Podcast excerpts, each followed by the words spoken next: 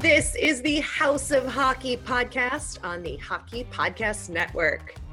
Hockey is more than a game, it's a lifestyle. It's you, the diehard supportive fans, your favorite players who are on the team you cheer for and the organization who supports them.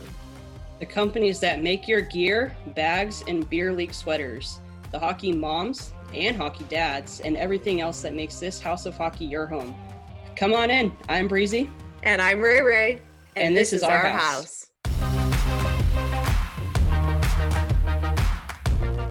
Welcome back to the House of Hockey podcast. I'm Breezy. And I'm Ray Ray.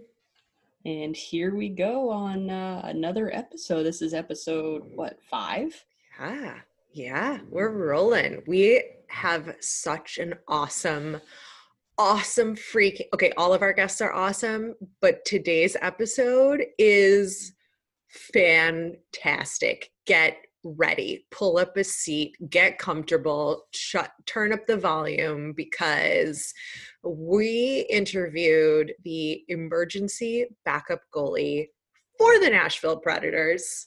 Yep, we did. And I mean, every episode has been really awesome and really fun, but I think this one was for the books. I had a lot of fun with this one. Maybe I'm being a little biased because we did talk about my boy, Roman Yossi, a bit, but it was a fantastic interview and Dustin was great. Yeah, Dustin Bones Smith is the e-bug for the Predators. He told us so many great stories that he could share of his time with the players and how he practices with them sometimes and the awesome relationship with the Preds. And we talked even about why goalies are goalies and weird.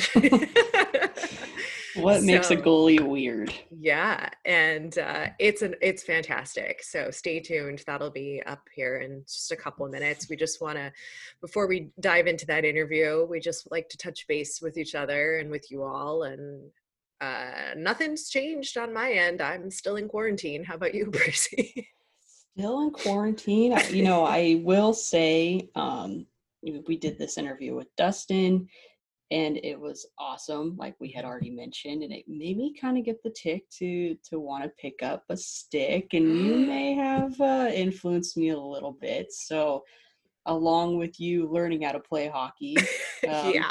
I'm not filming myself. I'm just killing some time in my bedroom, and I have my hockey stick up here, and I'm getting my little setup together. So thanks for the inspo, and thanks, Dustin, for the inspo as well. So that's my quarantine life.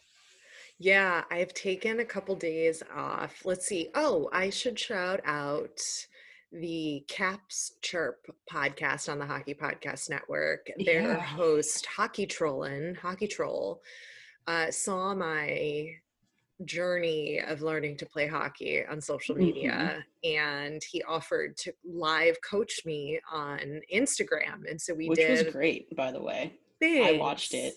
Thanks. I was there supporting you. Thanks. I appreciate it. You better fucking support me. I mean, what else do I have to do? I'm in quarantine. Just kidding. No, I would support it even if I wasn't in quarantine. I know. You're a good person like that. I would support you too if you were doing this crazy thing that I'm doing and on social media. But awesome coach, excellent coach, and great warm-up routine he had.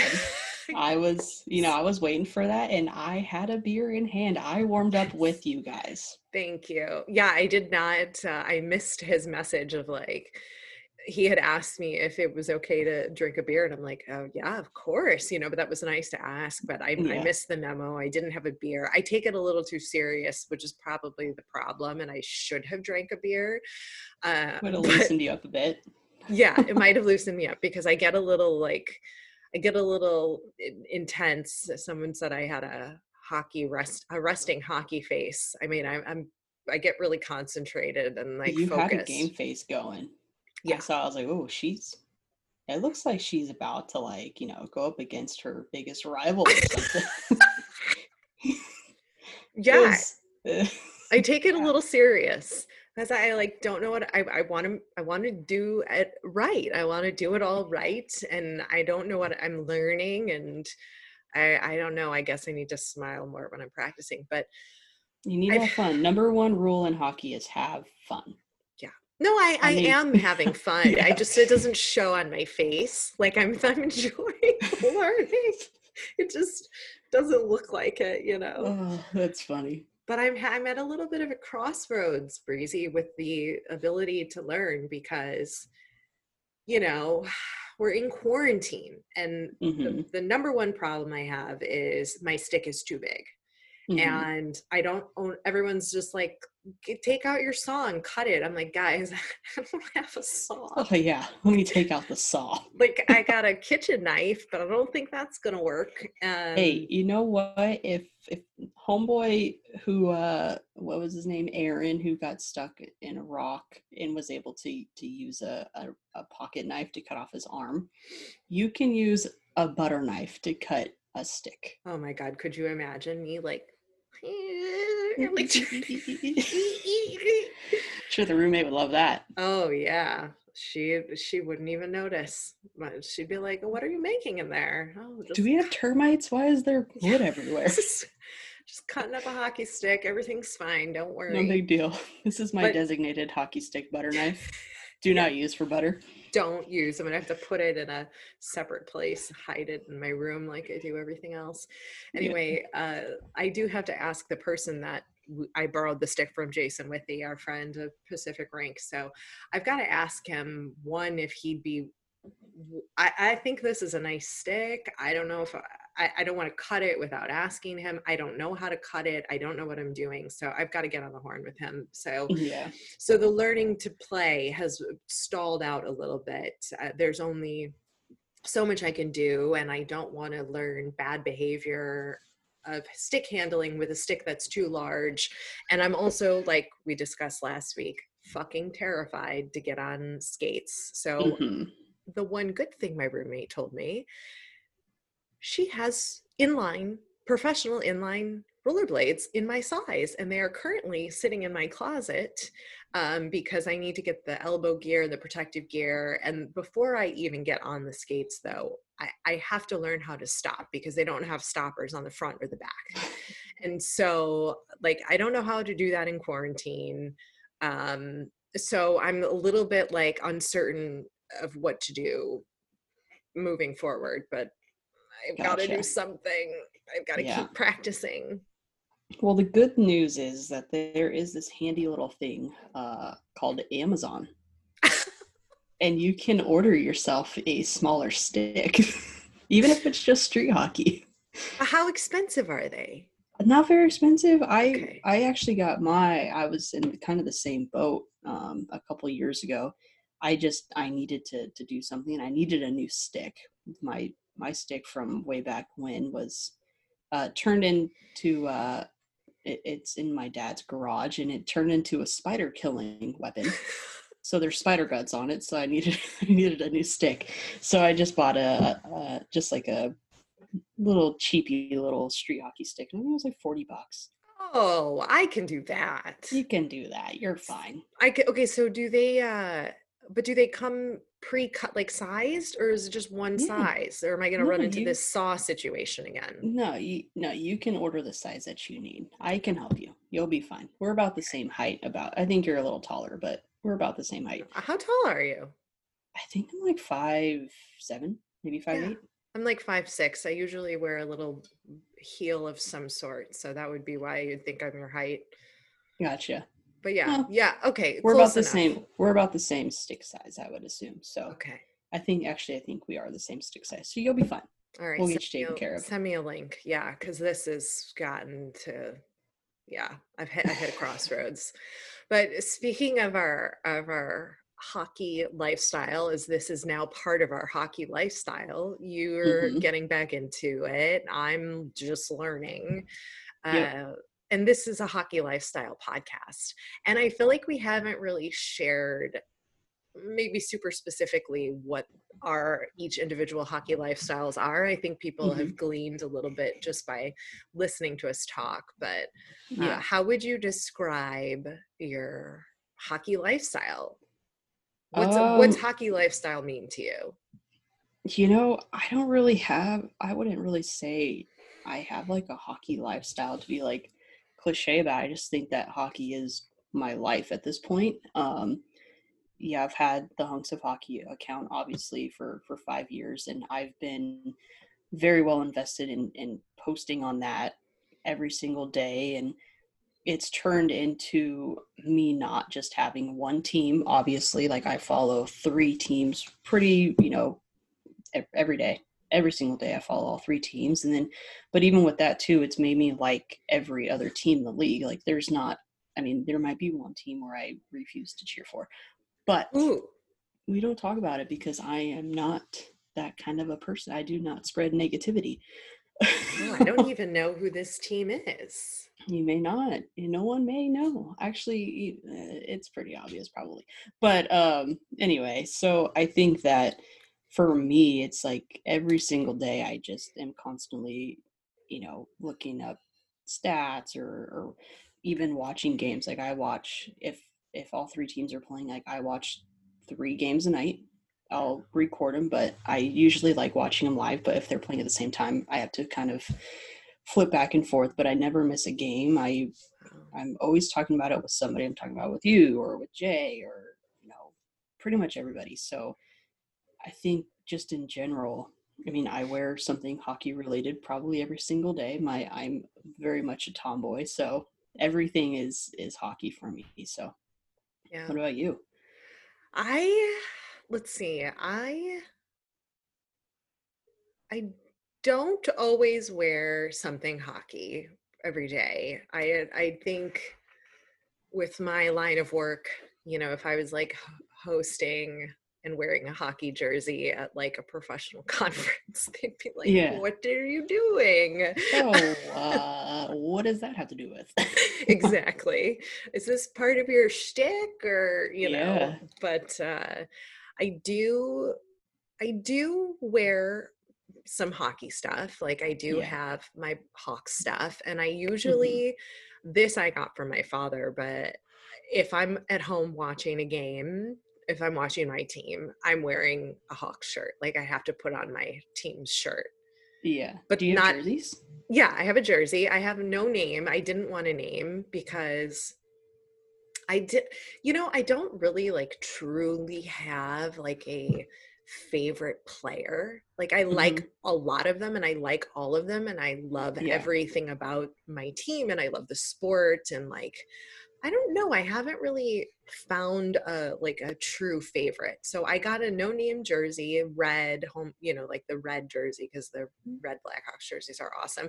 I have some fun t-shirts that are non-Hawks related, because the problem I was running into was, since I live here in LA, I go to a lot of Kings games or Ducks games, even when the Hawks aren't playing. And I wanted to wear something hockey related. And to be honest, there's really not that much out there, like fun kind of non-team specific clothes outside of like Pacific Rank and all of that. But I hadn't really, I don't know, nothing had really resonated to me, but I do watch the boys. I watch the Hawks play as much as I can. If I happen to be home and not working and out on the road, my schedule is all over the place. So it makes it really hard for me to tune into every single game, but I watch as much as possible. And I love it. I love going to games. I'll go to games when my team isn't playing. I'm always down, whether that's like, I went to some minor league games when I lived in Orlando. I went to the Solar Bears, and hockey is hockey, and it's a blast for me. Yeah. Now, do you only have Hawks jersey, or you only have one Hawks jersey? I only have any more. No, I have one jersey, and it's just a Blackhawks jersey with no name, and I have a couple of t-shirts. Because my dad, when I would go see the Hawks play back home in Chicago, my dad has like 10 jerseys. So he would just be like, don't pack your jersey because it's too big and you've got other stuff. Like, just wear one of mine. So I'd wear one of his jerseys. And, but I have one jersey. I have a bunch of Hawks shirts, like different t-shirts, and then a bunch of, I have a baseball hat. I have a beanie that's Hawks. I have yeah. like a lot of Hawks stuff that I wear intermittently, but yeah. How many jerseys do you have? A lot. Like, I think at one point, I think 20? I counted like 22. Oh, wow. Yeah. Yeah. But a lot of them obviously are Kings jerseys just because I grew up with those. I have two of them hanging on my wall that are autographed. But other than that, I think, you know, I have a couple All-Star jerseys. Got a Roman Yossi jersey. I got a Connor McDavid. Got a Tyler Seguin. I think that's pretty much all I have as far as like multiple teams. But yeah, all in total, I think I have about 22 between everything. And yeah, I switch back and forth. I'll wear them. Yeah, I guess I'm rare that like I only have one jersey, but I'm like, it's your lucky jersey. Yeah, it's just, it's the one. It's the one I wear. That's the one I wear to every game. That's it. You know? Yeah. I don't know. So we know you wear a Hawks shirt when they play. Is there anything else you do when it's a game time? Like, do you have to, I mean, I think I've talked about it before. Like, I love watching puck drop. Like, it's my tradition. I always have to have a drink in my hand. Not that I'm an alcoholic. I just like having a beverage. Like, what else do you like to do? Like, when you watch games, do you have to watch them live, or can you watch them recorded? Like, I can watch it recorded. I can watch it live. I don't have any like superstitions other than like, I usually go put on like some kind of something while I'm at home. That's like at home watching. And then at the games, I do like to see puck drop. I like to get in before. I like to watch the warm-ups. I like the whole like the whole open on the Jumbotron, and every team's different. Like, I love watching that. I appreciate like I appreciate that production value too, being in the television and production world is like, I really appreciate it. And, think it, you know, I think it's really neat how, and I know what it takes to put all that together. Yeah. So I like that. I like puck drop. I don't have to have a beer. I do like to have a beer every once in a while at the game. But I like to be like sober and pay attention and watch the game and learn more and look at the lines and look at how they're playing. And I have a different perspective on it now that we're so engrossed in it and that. So yeah, that's it. Do you, outside of like the beer and puck drop? I hate watching delayed games. Like I go to my neighbor's house a lot to watch games. It's kind of like our little tick, and usually they start it, you know, a few minutes after the puck drops, and I'm just like, I hate this. I already know what's happening. I get alerts on my phone, and then they yell at me. They're like, stop looking at your phone. I'm like, I'm in this. Like, I have to watch it. Like, I hate watching recorded games, but like I said, sometimes I have to if multiple games are on. But usually I'll hit the last button and I'll flip between games, and sometimes they're on intermission while the puck is in play on other ones. So, but other than that, I really love the Canadian anthem. If there's ever a Canadian anthem, or if they're playing a Canadian team, I will stop and just kind of watch it, because I think there's something special about that. There was something else I just thought of that I do. Oh, I'm notorious if I'm on the road and working and there's hockey on, or my team's playing, or there's a game, and if I have the chance to actually eat dinner at a restaurant, I will always sit at the bar and go to the TV and make them put on hockey, like whatever game it is, especially in playoffs. Like, there have been multiple times where I'm the only person at the bar and there's freaking NBA playoffs on, and I'm like, is anybody watching this? No. And I get the guy and I'm like, can you put on, you know, whatever network is on NBC Sports? And they're like, you're a hockey fan? And I'm like, yeah, I am. So I'm like that person who's like, if I'm at a restaurant or a bar, I'm asking the bartender to change the channel and like put some hockey on. Yeah. So that's what I do. It's pretty, I think that's cool. But I think I'm kind of the same way. If I ever go out to a restaurant or anything, with my friends, and there's a TV in there. My friends always look around. They're like, okay, you need the corner seat because you can see the TV. Mm-hmm. And then they just know. They're just like, all right, puck's in play. Let's not talk to you for 5 minutes. It's kind of bad, but I mean, I'm good about it. Thankfully, they're fans as well, but yeah, I always have to have the view of the TV, and I've trained my friends very well. Yes. Yes.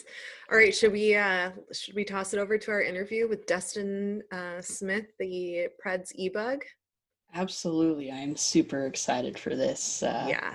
Super. Yeah, let's do it. You are going to enjoy this. And just as a reminder, this episode is sponsored by Manscaped, the best grooming for men, and women can use it too. Get 20% off and free shipping when using code THPN, because that stands for the Hockey Podcast Network, at manscaped.com. 20% off, free shipping, manscaped.com, when you use our promo code. Yeah, we're big time, baby. We got promo codes for you. THPN, the Hockey Podcast Network. And happy trimming. We are joined by someone who has probably the most unique job in the NHL. He is the emergency backup goalie for the Nashville Predators. Welcome, Dustin, aka Bones Smith, to the House of Hockey. Welcome. Yeah, thanks, guys. Thanks for having me here. Welcome. Well, first of all, explain the nickname. What's the Bones nickname? Where did that come from? Bones. So Bones, I picked up a long time ago playing college club. I was just kind of the tall, skinny guy. We had another tall, skinny guy on the team, and they decided they want to throw some nicknames at us. So it started out as just D Bones, and then kind of evolved into, Bones, and now Bonesy. Nice. I like that. All right. Tell us, for maybe some people who are listening who aren't as familiar with the emergency backup goalie rule and position, and just give a little background from your perspective on how that all works. Yeah. Not a lot of people know about the emergency goalie. It's a lot of mystery behind it, but it kind of started, I don't know if you guys remember, I think it was 2005 when the Panthers had like an emergency situation and the league didn't have anything in place. So after that, they had a big tryout, and then a year after that, they made it a rule to have someone serve as an emergency option for both teams. So it kind of became the birth, really the rebirth of the emergency goalie. That's cool. Yeah. Breezy, go ahead. Oh, no, I was just going to say that's I didn't know that was when it actually started. I thought it was, kind of, through the league the entire time. So that's interesting. Yeah. So it was a rule way, way back in the day, like back when teams only had one goalie. So like if the goalie got hurt, like nobody was there to play. So they kind of had the same rule way back then. And it's kind of made its resurgence here since, I'm pretty sure it was 2005 or not 2005, 2015. Sorry. Okay. So how did you get this job, and how long have you had it? Tell us the story of like when the Predators brought you in and how you got in. I mean, this sounds like a super exclusive kind of like club that, people who are, in the NHL get to do this. This is awesome. Yeah, it's so awesome. But I know for me, I've talked to some other emergency goalies and heard some similar stories, but everything kind of changed for me during the lockout in 2012, because for 3 months I kind of backed my way into practicing with the entire team. So like I established this relationship with the team then. So once this rule came about, they kind of gave me a call and said, "Hey, do you want to be the emergency guy?" And I said, "Yeah, of course I do." So I've been doing it ever since. But they just like, how did they get your phone number? How did they find you? Like, how did you get in contact with the team? Like, do you have friends on the team? Like, come on, you got to give us like the scoop. Well, yeah. So, in 2012, I practiced with these guys almost every day. And I got pretty close with a lot of guys on the team, like, Pekka, Chris Mason, even like Weber and, Yossi too. So, when they resumed the season that year, it was a shortened season. So they kind of said, "Hey, we'd like to have you come in for practices every once in a while, just to kind of give Pekka some relief." And I think I did like 2 practices that year. But, wow. Starting then is kind of when the relationship started. And then when Panthers, when they had this big tryout to basically be their emergency guy for the rest of that year, I actually went down there and tried out just kind of like for fun. I didn't really think anything of it, and I wasn't even going to sign up, honestly. But like a lot of friends, coworkers were like, dude, if you don't sign up, we're signing you up for you. And I'm like, don't butcher my application. Like, I'll do it myself. Like, don't worry about it. But yeah, I went down there, tried out for their, you know, they basically had a contest, and I ended up tying with another guy, Bill Ruggiero, who's a local guy there. And we got tickets for the rest of the year. You know, I didn't get to go to any of the games because I live here in Nashville, but yeah, it's such a cool experience. But that was kind of another big moment that really kind of turned for me and really kind of turned into this whole emergency goalie situation. That's really cool. So have you ever dressed for a game or anything like that? Yeah, I got dressed for the Bruins once. Whoa. Which back then it was like the rule was still kind of new. Like, I just happened to have tickets that night. Like, I hit Pekka up. I was like, hey, man, like, I grew up a big fan of the Boston Bruins, so I wanted to go see them play too. And it was the first period. Your boy Roman Yossi took a shot in the slot, hit Tuukka right in the throat. So they pulled him off. Jeez. So I'm texting, you know, the president of hockey operations with the Preds, and I'm like, oh, that's funny. You guys need me or what? You know, joking around. And first intermission, I get a phone call, and he's like, dude, we need you over here by the elevator. You got to get downstairs. You got to get dressed right now. Let's go. So, yeah, ran downstairs, got dressed, and just kind of hung out in the locker room for the rest of the game. That's crazy. So do you go to every game now, or do you kind of just hang back and – Okay. Yeah, so I mean, things have kind of evolved now to where we've got 4 guys listed now. So like, if I can't make it to a game or whatever, they've got somebody there. But now we park downstairs with the players. They get 2 tickets to every game. Like, we bring our gear with us and stuff. But I have noticed it's different from team to team. So everyone kind of handles their emergency guy a little different. Okay. Oh my God, that is so like so.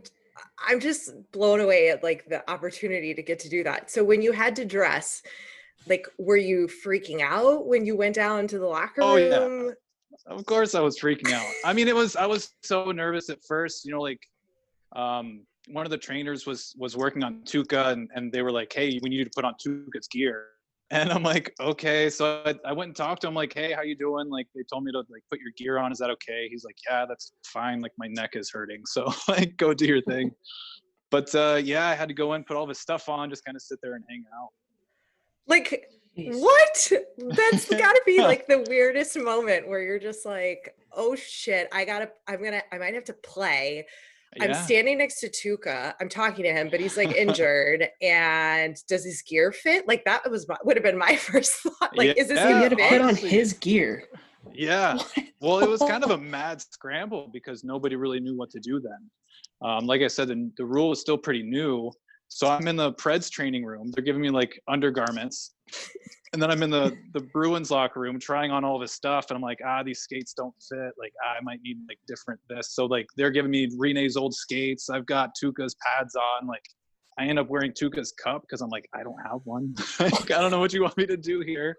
So like, oh my God, that has to be the best thing ever. You wore Tuukka's cup. Yeah. Just, I mean, what else was I going to do, you know? You gotta protect the you know, the family jewels. Yeah, gotta protect the goods. Oh my God.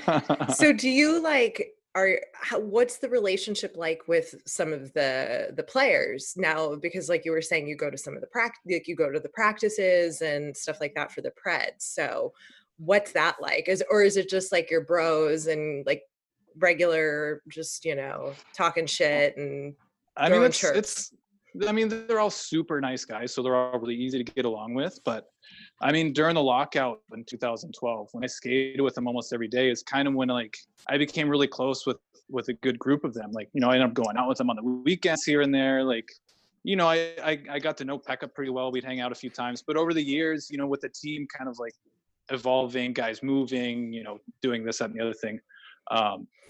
Not exactly close friends with a lot of these guys anymore, which, you know, is cool. They're all professionals and they, you know, have their own thing going. But yeah, I mean, you know, I still keep in contact with some of these guys, and every time I go practice, they're all so nice. And, you know, of course, some of them like to chirp every once in a while, but that's how it goes. Yeah. That's awesome. So would you say, do you have any like best experiences with any of the guys? I know you said you go out often. Is there like a hip spot that you guys would like to go to, and, you know, maybe your favorite spot to go to in Nashville? When I was hanging out with them way back when, they like to go downtown.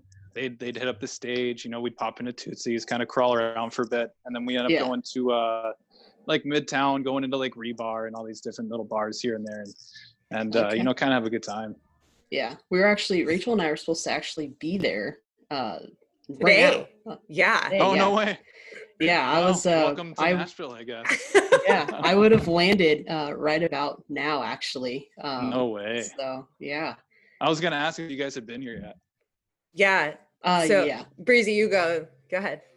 I've been there. God, I think this would have been my fifth time. So yeah. I've been there. So you know. A few times. Oh, I know. I know spots. Yeah. She knows the spots. My brother lives there, and I visited him 2 years ago for the first time, and we had a really great time hanging out down there. I'm a big country line dancing person. Oh, you fit in great. Yeah, and my mission was to get a good pair of cowboy boots, and I think I took about like 3 hours shopping at all the stores on Broadway to find like the perfect pair of boots, and I found some, and I wore them the whole rest of the time I was there. I'm not gonna lie, that's the perfect sign of a tourist when they're like walking around downtown. It's like cowboy boots, probably a tourist. Yep, exactly. But I don't care. Like, I actually need them for my line dancing. So it's it's great. Like, you got to fit the role too. It's a lot easier to dance in them with the proper sole as well. Because when you need to do your slides across the dance floor, you got to have that good sole on the bottom of your boot. Yeah, right. People listening are like, what the hell is she talking about? I thought this was a hockey podcast. Turning into a line dancing podcast. Exactly. Oh God, I don't know that there's much to talk about there, but anyway. So are you from Nashville? Have you lived there all your life? No, so originally I'm from San Diego, and I actually didn't start playing hockey till I moved here. I was about 10, 11 years old, and started playing roller hockey and then jumped into ice hockey and took to playing goalie like right away. Like once I first started playing, I knew that was it. Like I love this. This is it. Dang, you knew it. Right away. So San Diego. So you're you grew up kind of by us, kind of. Yeah. You guys are in LA, right? Mm-hmm. Yeah. I was out in Mira Mesa, out in San Diego, and then I would spend a lot of time out in PB with my dad. So we went to a lot of San Diego Golds games. Those were awesome. Yeah. What were those like back, like when you were going? Because it's got a pretty big following in San Diego. Yeah. So I forget what league they were in back then, but the team folded after a while. I don't know if the team folded or if the league folded, but I remember going when I was little, and it caught my interest right away. And, you know, I always wanted to play living in San Diego, but, you know, I didn't live close enough to a rink, and like, it just didn't really work out. But, you know, Mighty Ducks came out around that time too, and that hit me right in the childhood. So like, really into hockey, like right away. So I was pumped to start playing when I did. Yeah. I grew up with the Mighty Ducks too, but I didn't get into playing. Breezy and I both don't play. No. You just started playing though, right? You guys got to get into it. You gotta get some skates and get on the ice. Oh God, I started playing I've started learning in my studio-sized apartment over the last few days during quarantine, and it's challenging. I have such admiration for all the players. I always have. And now just attempting to do that, I'm legit afraid to get on skates or the ice. Like I don't want to fall down. I don't want to hurt myself. So I'm taking it slow. No, you got to get hurt. You got to get up there and get on the ice. Skating is honestly like 90% of it. Like learning how to ice skate is such a big deal. Yeah. I used to play street hockey a little bit, but then I got hurt. I sliced my eyelid completely wide open. So I've been afraid to get back on since. I'm like, I love it, but I tend to just skip the skates and keep the stick in my hand. Yeah, that's understandable, man. That's tough. No, it's all good though. It's a little scar, but I think we're fine. So yeah. So do you play beer league or anything? Like, what do you got going on now? Yeah. So I play beer league around here. I play for two teams, and then, you know, I have a small group of guys that I like to go skate with throughout the week. And then we actually have this, like, it's like an alumni skate with a handful of like pro guys that live around Nashville. And we've been doing that every week, which honestly, it's the best skate of the week. I look forward to it every week. So yeah. Who's there? Who do you play? Like, who's at that skate? Well, it's, I don't know if you guys know J.P. Dumont. He used to play for the Preds back in the day. Mm-hmm. Actually, Ryan Smith, Captain Canada, he lives in Nashville, so he comes out and plays with us. You guys would know Mike Fisher. He'll come skate with us every once in a while. Yeah. So Wait. Have you met Carrie Underwood? I have not met Carrie Underwood. I've met Mike so many times. Actually, I met Mike before he even played in Nashville, and I had no idea who he was. Like, I just went to get on the ice and asked if him and his trainer needed a goalie. I thought he was like some guy that played junior. And I was like, man, this guy's pretty good. And then later somebody was like, yeah, that's Mike Fisher. He's, you know, I don't know if he was married to Carrie Underwood yet or not, but I was like, oh, okay, that explains why he's so good. Oh, that's funny. What about Hartsey? Does Hartsey still live there? No, I don't think Hartsey does. But we got, Hal Gill and Chris Mason will come out every once in a while too. That's awesome. I'm probably forgetting somebody. They're going to be upset that I forgot them. Like Cody Hodson comes out, like he's sick. Mike Rivera will step out with us every once in a while. So yeah, I love that skate. Like, I'm bummed that we can't skate right now. Cause like I said, yeah. I look forward to it every week. Yeah. Yeah, for sure. Do you, when you play beer league, do you ever play against the Mighty Drunks? No, but I do. I don't know if you know Colby Collier. He does MD Media, and he's asked me to come play with them a few times, and it just like didn't work out where I couldn't play. But yeah, I do know the Mighty Drunks. I don't play with them.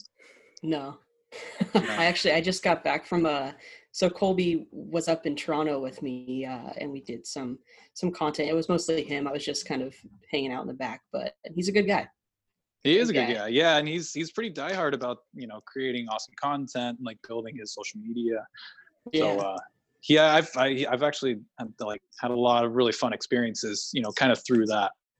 Yeah, and he also did a segment, I believe, when they put the rink outside of Bridgestone on Broadway. Yeah, so yeah, him and his little kid, they were all out there skating around, having a good time. Yeah. It was really cool to see. Yeah. Explain they put a rink outside of Bridgestone. Tell us about that for people who haven't been. So they had the All-Star game here a few years back. I don't know if you guys remember that, but for the events, they ended up putting like an outdoor kind of mini sheet of ice. So, you know, you can come out and like ice skate, and they eventually had we played like pond hockey tournaments out there, but they have the same sheet of ice. I think it's the same. I don't know. But they've been putting it kind of in different spots in Nashville every winter. So they put it right out front of Bridgestone for, I forget how long or what the event was. I think it was like Hockey Night in America or something like that. I forget. But yeah. That's cool. Yeah, that's cool. Do you have any other stories you want to share about the alumni game, or anything funny that's ever happened, or any other interesting stories that you feel comfortable sharing? See, the comfortable part is like the part that I have to like kind of work around right now. Yes. I mean, there's definitely some, you know, fun stories back in the locket days. Actually, a fun story, skating with Seth Jones. Because I actually went to go pick up a new set of pads one morning, and I think Seth Jones had just kind of started playing with us, and I was like, all right, I'm going to go put these pads on, get on the ice, and Seth Jones is out there, and the Zamboni guy was like, hey, you should go skate with them. They need a goalie. I'm like, oh, you know, I don't want to, like, impose. So the Zamboni guy, like, sticks his neck out for me, and he's like, hey, you guys need a goalie? He's going to get dressed. All right, thanks, buddy. But, skated with him, and then it kind of worked out almost every summer. He likes to get on the ice pretty early in the year, and end up skating with him and his brother, you know, leading up to training camp and stuff like that. But after he got traded, he came down that next summer, and we're getting dressed, and this kid comes in the room, and he's like, hey, Seth Jones, can I get your autograph? Because everybody loves him here. Even after he left, like, people still love him. Yeah. And so, you know, he signs the autograph, whatever. Another kid comes in. We're like, all right, you know, we go skate, we come back. Another kid comes in. And then all of a sudden this mom comes in. We're like trying to get undressed after practicing. And like, we've got moms walking at this point. We're like, all right, we got to open the door. Like, can't be having parents coming in here with their kids getting autographs. But Yeah, good time skating with Seth Jones over the summer. Speaking of parents, Seth Jones, his mom, I don't know if you've heard, but his mom is like die hard, like you got to go, you got to, play your heart out. I mean, did you ever, have you ever met his mom or heard any experiences out of that? No, I haven't really heard too much about that. I mean, I did meet, like I said, his little brother, Caleb, I think his name was, sick hockey player. But yeah, I mean, that's really about the extent of the family that I've met. Nice. So did you ever take one of Seth Jones' shots? He's got a hard shot, huh? He's got a hard shot. Actually, that reminds me of another story. I'm telling you, I got like so many random stories that I don't even really think of. So it's kind of cool, like sitting down and talking to you guys about this. But yeah, there was it was before Seth Jones got traded and Weber was still here. And it was another thing over the summer, like just kind of get on the ice. And they were doing this kind of this one-timer drill from the blue line. And Shea Weber was shooting, and I didn't really think anything of it. I was like, yeah, of course he shoots super hard, but he kind of like he eases up on it when he shoots, you know what I mean? But the coach stops the drill. He's like, guys, let's go get some water. Let's take a break. And we're like, what's the deal? And we look back, and Shea had put a hole through the boards behind me because he missed a couple of shots, and he was shooting so hard it went through the boards, which like none of us had ever seen. So even Seth Jones was like blown away. Like he took a picture, like posted on his Twitter. He's like, this guy's unreal, like putting holes through boards with pucks. Oh, geez. So you after seeing that, you obviously wanted to stay goalie. Yeah, even then I was like, I think I'm good. I'll be all right. You weren't scared? I would have been like, a little nervous. I really didn't even think about it. I mean, halfway through the drill when they stopped, I was like, what are you stopping for? I was stopping some of those pucks. Like, I was feeling pretty good about it. So that's funny. How did you get into the goalie position? I know you said you fell in love with hockey when you saw the Ducks and all that, the movies and stuff, but how did you fall into the goalie position? It's such a unique spot, I think, in hockey. Yeah. Well, so when I first played roller hockey, my coach had two sons that were my age and my little brother's age. And my parents became really good friends with them. So we'd go over there all the time. We played hockey in the backyard. And anytime it was like, all right, who's playing goalie? I was like, yo, I'm playing goalie. Like, that's me, all day. So, started playing then. And my coach, he was like, hey, do you have any interest in actually playing? And I was like, yes, like, let's go. Like, I'm ready to play goalie. And since then, that was it. It was over. So goalies have, I'm talking to you like you're not a goalie. So these goalie guys, there's a lot of like memes and jokes that go around about like some of the odd things that you guys maybe do. Like, what do you have to say to that? Do you like hate those memes? Are you like, no, there's really no rebuttal. Goalies are weird. Like you can try as hard as you want to be a normal goalie, but the fact that you're a goalie, you're just weird. Like, but why? What is it about that position?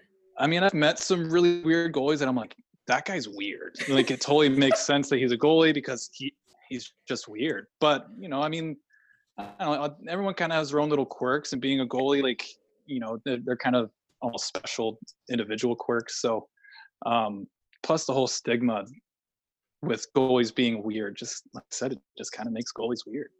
So what's your weirdness? I don't know. I've had a lot of people say, like, you know what, you're one of the more normal goalies I've met. I'm like, wow, what a compliment. But, anytime like something weird will come around, they're like, oh, well, he's a goalie. It's all right. Don't worry about it. Like, all right, I guess I can work with that too. Yeah. So other than, being a, low-key backup goalie, not a big deal, what do you do as like your day job? I mean, what else do you got going on? Yeah, so I work for Southwest Airlines, actually. So I'm out on the tarmac, like marshaling planes, like moving bags around, stuff like that. So kind of, the whole like lifestyle that I have started back in the lockout. And, I would go practice in the morning with the team, turn around, go to work afterwards. And it was like, go from this like crazy NHL experience and turn around to going to be like a normal, like kind of blue collar guy. And I'm like, talking to all my coworkers and they are absolutely blown away. Like, it's so cool to like go back and tell them about all this stuff. Yeah. Well, especially being in Nashville. I mean, I personally know, obviously I'm a fan, but you know, going to the games, the Predators fans are insane. Absolutely insane. Oh, yeah. Like, so to go, you know, if no one's listening and they haven't been to Bridgestone before, like the energy in that building is out of this world. Like, how would you describe Predators fans? So the fan base has grown like crazy over, I don't know, the last 5-6 years, but really when the Preds made it to the Stanley Cup final was kind of the peak of the fan base. It was like so crazy. I mean, all of Broadway was blocked off just to watch games. And, you know, I mean, it gets so loud in there and the atmosphere is so crazy, but just as like an entertainment standpoint, like it's just so entertaining just to go. Yeah. What's your favorite part, you think, around or going to the game? I mean, there's live music that's in the arena. There's, you know, obviously the chants. Do you have a favorite chant? Actually, like, so the "you suck" chant after they score goals, I don't say that because I'm so, I mean, I know goalie. That I could be, well, yeah. I mean, I feel for the goalie, one, but two, like, I could be in that situation. And the fact that, like, everyone's screaming, "you suck," I'm like, I don't want to be that guy. Like, yeah. But no, I mean, I've been to a lot of different arenas around the league. I mean, like, I've been to LA, I've watched the Kings play. Honestly, like, Kings games are kind of boring. Like, they just straight up play commercials. Like, you know, in between plays at Preds games, it's just entertainment, just, you know, everywhere you go. So I mean, it's just a lot of excitement going on. Yeah. Yeah, Breezy, you've been to both Kings and Preds games, so would you validate Dustin's statement about Kings games being boring compared to Preds? You know, Kings games actually were really, really go to. I was a season ticket holder for 3-4 years, and that was when, you know, they had won the cup. They were, you know, they were going on to win their second cup, and it was fun. I mean, it was loud in there. There was a lot of "Go Kings Go" chants. They have like Cartman on like the jumbotron, like making fun of, you know, the opposing teams and stuff. But I would say over the last couple of years, it's mellowed down a lot. The energy in that building has kind of been sucked out of it. And I don't know if it's because of, you know, the team or just people aren't able to go because ticket prices are still like outrageous. And it's like, you guys suck. You want me to spend $100 to sit in the upper level? Like, it's just insane. But I mean, I'm not trying to talk bad about the organization or anything, but I would definitely agree that they are boring now. So, but you got to go when they're playing a fun team. Yeah. And then, you know, I go and I cheer for my other teams when they come to LA, because I figure I can go to a Kings game anytime I want and I can cheer for the Kings. But if the Preds are in town, like, I'm going to go support the Preds because I don't see them as often. So, yeah. Right. So, yeah, honestly, I mean, like, in the Preds history, even still, like, a team will roll through and there are so many fans of the other team. Like, you know, if they're playing Detroit or even Chicago, like, there's so many Chicago fans, you know, but they come for the atmosphere. They come to, like you say, support their team and enjoy Nashville. So, you know, it gets kind of rowdy sometimes, like, not between fans, but, you know, like, whenever the other team scores, it's like, whose home ice are we on right now? Yeah. I was actually in an Uber one time and we had asked, we were like, so who's like the worst team, you know, the fan or the worst fan base for a team that's ever come to Nashville? And the girl goes, Hawks fans. Hey! But it was only because they take over, like, completely over. Yes, and they're loud, and I guess they're a little rude, but not saying anything to you or to other Hawks fans, but some, but you can probably if you're drinking a lot. But I thought, Hawks fans travel very well. We travel everywhere. We take over Staples Center. Are you freaking kidding me? We're like, it's a sea of red. That's what we do. And I mean, I look forward to it every time the Hawks are out here because I don't get back to Chicago very often to see them. And if that's my only opportunity, you know, I do, but there's a lot of Hawks fans everywhere. And yeah, we're loud. We love our team. You know, yeah, I can't speak for the ill behaved people because I'm not I'm not one of those. I behave, because when I went to a regular season game several years ago at Staples to see the Hawks play, that was in between the years of the Stanley Cups, when we were going back and forth. And I mean, I was a little scared to be wearing red in Staples, because I mean, the Kings fans were full on just like chirping the shit out of me. And it was a rowdy time. It was a rowdy time. You're right. It was a very different time, like being in that building then than going in there now. And plus, I know some Kings fans now, like you, Breezy, and I'm like, okay, mm-hmm. I've got a little bit more of an understanding of what's happening here. But yeah. I was like legit pretty afraid to be in that building, and like just was waiting for beer to get thrown on me or something. So I kept my shit in line. I was not like screaming stuff and talking shit about Kings, you know, the Kings. But Dustin, so do you have like a NHL team that you also cheer for? Are you like a Preds fan, or do you have other teams, or are you allowed to even disclose that? No, I grew up a big Bruins fan, actually. My dad's family is all across New England, so big New England sports fans there.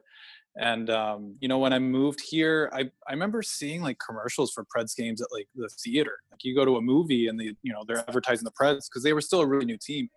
And you know, I didn't really think much about the Preds, because you know, I was like, I have my team already, like I'm new to the city, like, you know, didn't really think anything of it. But you know, over the years, you know, going to Preds games, and with the Preds being so involved in trying to grow the game here in Nashville, it became, all of a sudden I was like, wait, I'm a huge Preds fan. Like it just kind of took over. And then, you know, obviously when I started kind of playing with different guys here and there, and then, you know, eventually, you know, being the emergency goalie, it was like, okay, yeah, the Preds are awesome. You know, I love this team, you know, great group of people, and an awesome organization. So. Yeah. So then that game must have been really special for you to dress for the Bruins, like knowing that that was like your original team. That's it. That's heavy shit. Yeah, it was intense. I mean, you know, anytime I would go to Bruins Preds games, I'd be so torn. And, but you know, getting called in to get dressed for them. I mean, Chara must have shook my hand like 7 times. He's like, thank you so much for helping out. I'm like, yeah, you're welcome. Like, I'm doing my best here, but yeah, it was actually really cool, because you know, afterwards it was just kind of like, all right, you're a normal person again, like, you know, just an average Joe. And you know, they contacted me and they said, hey, like, what's your address? They didn't say why. A couple days later, I got a package from the Boston Bruins, and it was this like goalie jersey with my name on it, and like a little card that said, thank you so much for helping out, like signed the Boston Bruins. And I'm like, that is so cool. Like, that's so awesome. Thank you. Like, jeez. Wow. It's stories like that where, I mean, they could be your most hated team. And then, but you hear something like that and you're like, wow, like I like the Bruins now. Yeah. Right. That's amazing that they did that for you. And that was the other question I was going to ask is, so you don't get paid, right, by the organization, but they do take care of you in other ways, right? Like, for example, the Bruins, like they didn't have to send you a custom jersey or, you know, thank you or anything like that. But how does that sort of work with the compensation, if you will? Yeah, well, I've gotten to know a handful of other emergency guys. And like I said, each team handles them differently. Like I know some guys that do get paid pretty well. I know some guys that don't even get to practice with the team. You know, I know some guys who kind of get a little bit of both.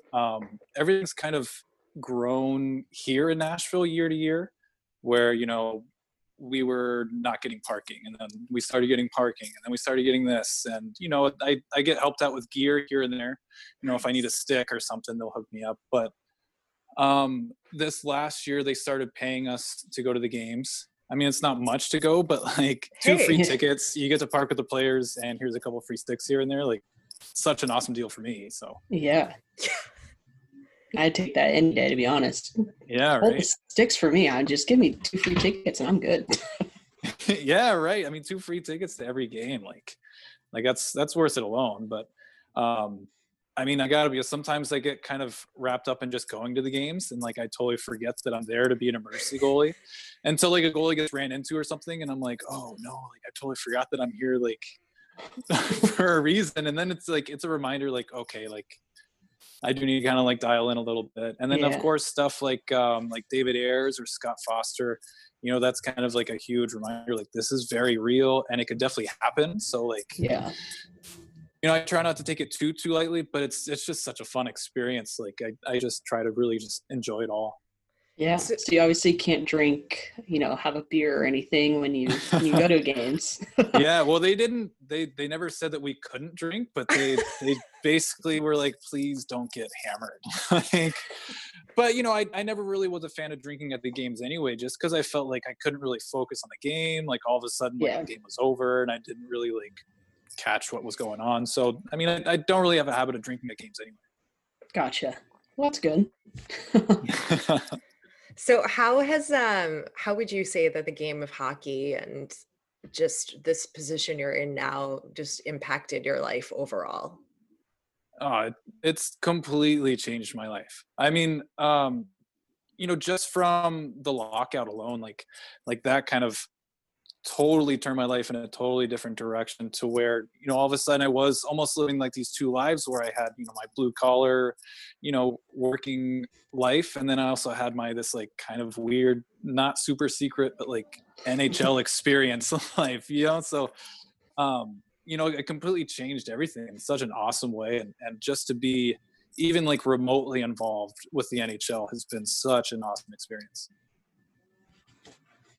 I like that a lot. That's good. Sorry, Google. No, I was going to say how are you sort of staying, you know, in that hockey mindset now during this self-quarantine, and, you know, what are you doing to keep up with, you know, just your skills and mental like focus while we wait out what's happening? I mean, it's tough. For a goalie, I mean, there's only so much you can do. I try to do a lot of hand-eye stuff. You know, I like to throw racquetball against the wall, put my gloves on, kind of get my hands going, and then kind of try to do like goalie-specific workouts, stretches, kind of stuff like that. You know, I'm almost at the point where I'm going to start telling my roommate to just start shooting pucks at me in the driveway because, like, you know, I'm kind of getting desperate at this point. Like, I miss playing hockey. Yeah. So do you have like a favorite hunk of hockey in your sense, at least? The favorite hunk. I mean, I gotta be honest. There's a lot of like really good looking hockey guys, obviously. Yeah.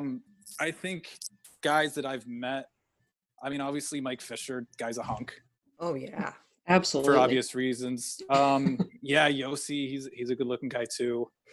Yes. I'm trying to think if there's anybody else that I was like, man, that's a good looking dude.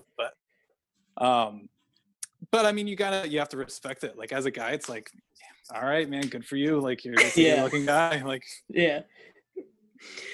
Good looking, and you're a good player. So I think between the two of those, I think you nailed the. I think you got it. I think Fisher's a good one. Tip the hat.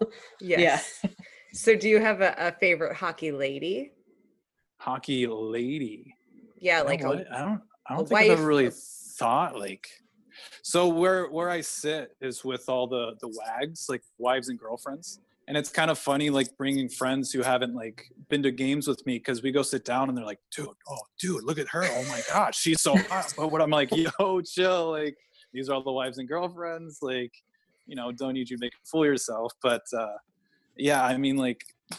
Hockey guys, good-looking dudes, they don't date not good-looking girls. So, like, but as far as like a favorite, like I never really thought about having a favorite. I mean, I guess an obvious one would be Carrie Underwood. Still haven't met her yet, Mike, but we'll see if that ever happens. Yeah, you got to go to their farm, like their ranch. You know, they have like a big ranch. Yeah. He talks about that a lot. It's like such a good time out there. I mean, I'm not like a big like hunter, like, you know, fisherman kind of guy, but just like hearing all the stuff that they do around that farm, it's like, it sounds like such a good time. Yeah, I agree. I think I'd want to go there. If I had the opportunity, I would go there. Yeah. They need to start having camps, just invite people out there and little tours. Yeah, right. Tractor tours would be fun. So do you have a favorite, like, I know you have Bones as your nickname, and obviously Nick Bonino is also Bones, but is there another nickname, you know, league-wide that you think is probably the coolest or the funniest or? League-wide. That's a good question. I don't know. I mean, like, the whole, you know, Bonino being Bones as well, like, when he came onto the team, you know, guys would say Bones, like, I would look. Just kind of thinking they were talking to me, and it's like, oh, you're talking to the real Bones. Sorry, my bad, guys. Like, don't mind me. But, yeah, I don't know. There was a while where Martin Erat was calling me Boner. Just like, because he's another guy that I would skate with over the summer. And, you know, even after he went to Phoenix, he would still come out and skate. And he's like, oh, nice save, Boner. Like, whatever, Marty. Oh, that's funny. That's good. That is funny. I was gonna say, do any of the other like players give you a special nickname or like chirp you with it? What do they chirp you with if you come out there? Or are they pretty nice about it? No, they're all pretty nice. One guy that does like the chirp me quite a bit is Ryan. He's a fun guy, but he's one of the guys that I've dated with the longest, you know, during the lockout and everything. But yeah, we like to give each other a good hunt or give each other a hard time. That's nice. Funny. So do you have any recommendations for people listening when we're allowed to travel again on, you know, what should a fan do if they're coming to visit, like, you know, Hawks fans or, you know, Kings fans, if we're coming in town to see our team play, any recommendations on like places to eat and go and do before the game? There's obviously a lot of really good barbecue spots. There's so many new businesses popping up too. Like I just heard today, there's a guy that just opened up a new burger spot, and it's supposed to be like just this incredible, like better than In-N-Out kind of style burger, and it just kind of dropped out of nowhere too. So, yeah, a lot of really good food spots here in Nashville. I mean, it's at the point where I can't even go up anymore.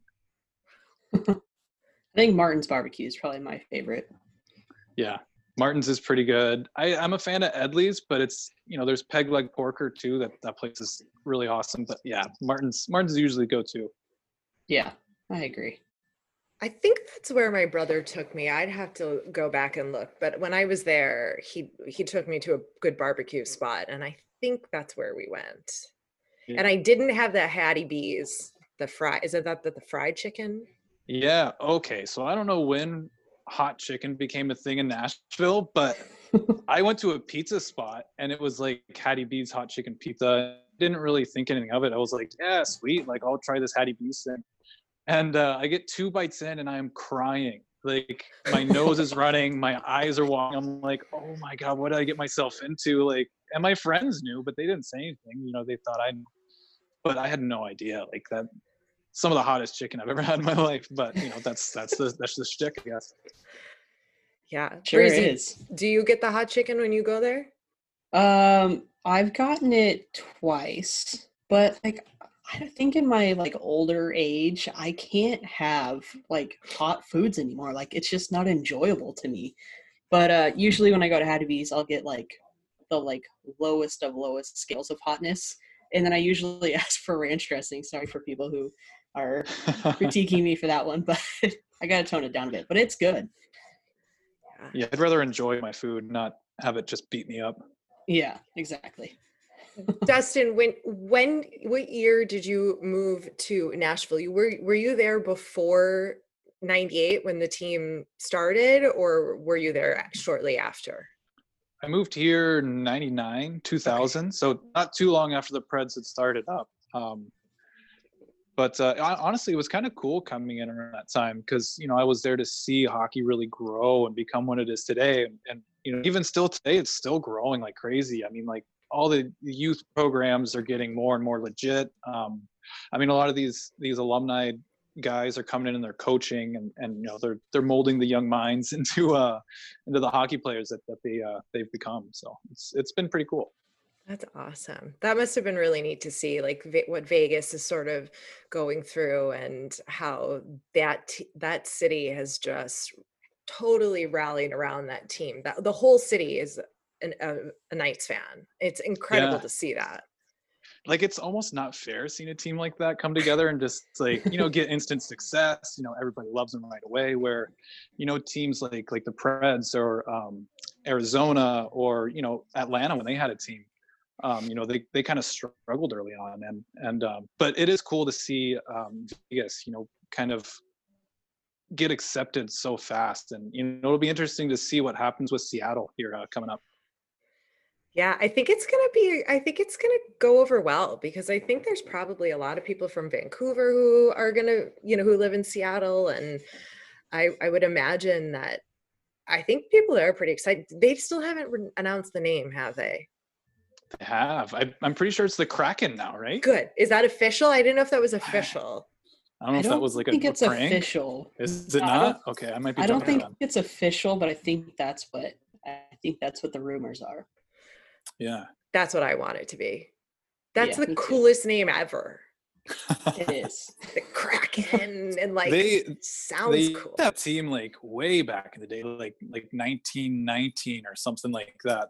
I forget the team name then. I don't know if it was like Metropolitans or like, you know, something kind of like how back in the day it was like the Canadians, you know, kind of typical names, but yeah. I was kind of hoping they would kind of go that route and just go full on old school, but I'm sure there'll be some throwbacks. I'm sure there'll be some cool callbacks to that. Yeah. Yeah. Well, awesome. Thank you so much, Dustin. This like flew by. Oh my gosh. You've told us so many stories. Is there anything else you've thought of, or any other stories you want to share, or?